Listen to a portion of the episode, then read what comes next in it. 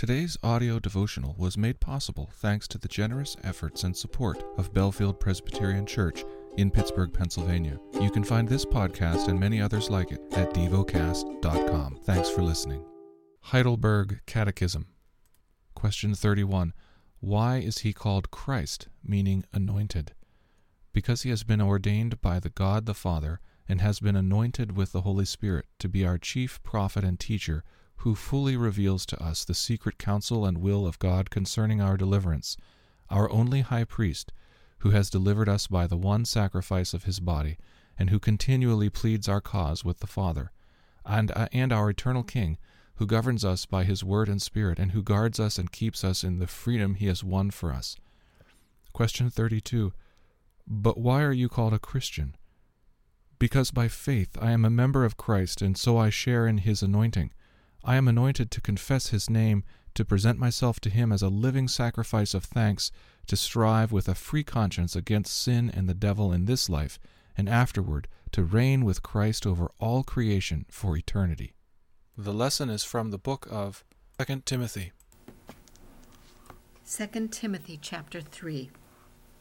But understand this, that in the last days there will come times of difficulty for people will be lovers of self, lovers of money, proud, arrogant, abusive, disobedient to their parents, ungrateful, unholy, heartless, unappeasable, slanderous, without self control, brutal, not loving good, treacherous, reckless, swollen with conceit, lovers of pleasure rather than lovers of God, having the appearance of godliness, but denying its power. Avoid such people.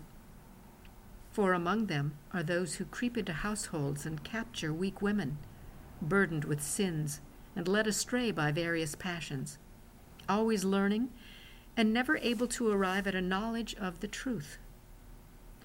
Just as Jannes and James, Jambres opposed Moses, so these men also oppose the truth. Men corrupted in mind and disqualified regarding the faith.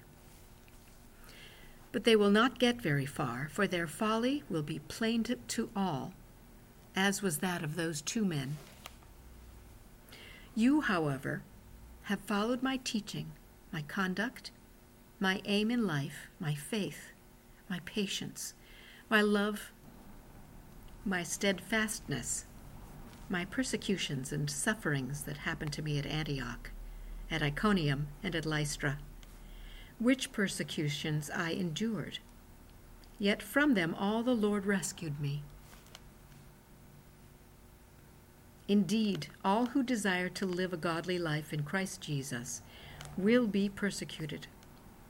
While evil people and impostors will go on from bad to worse, deceiving and being deceived. But as for you, continue in what you have learned and have firmly believed, knowing from whom you learned it, and how from childhood you have been acquainted with the sacred writings, which are able to make you wise for salvation through faith in Christ Jesus.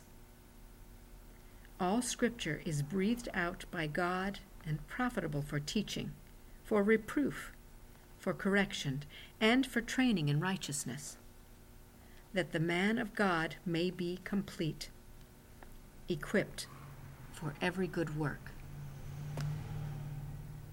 Meditate and dwell on what you're paying attention to in God's Word. How has it connected with your heart or mind?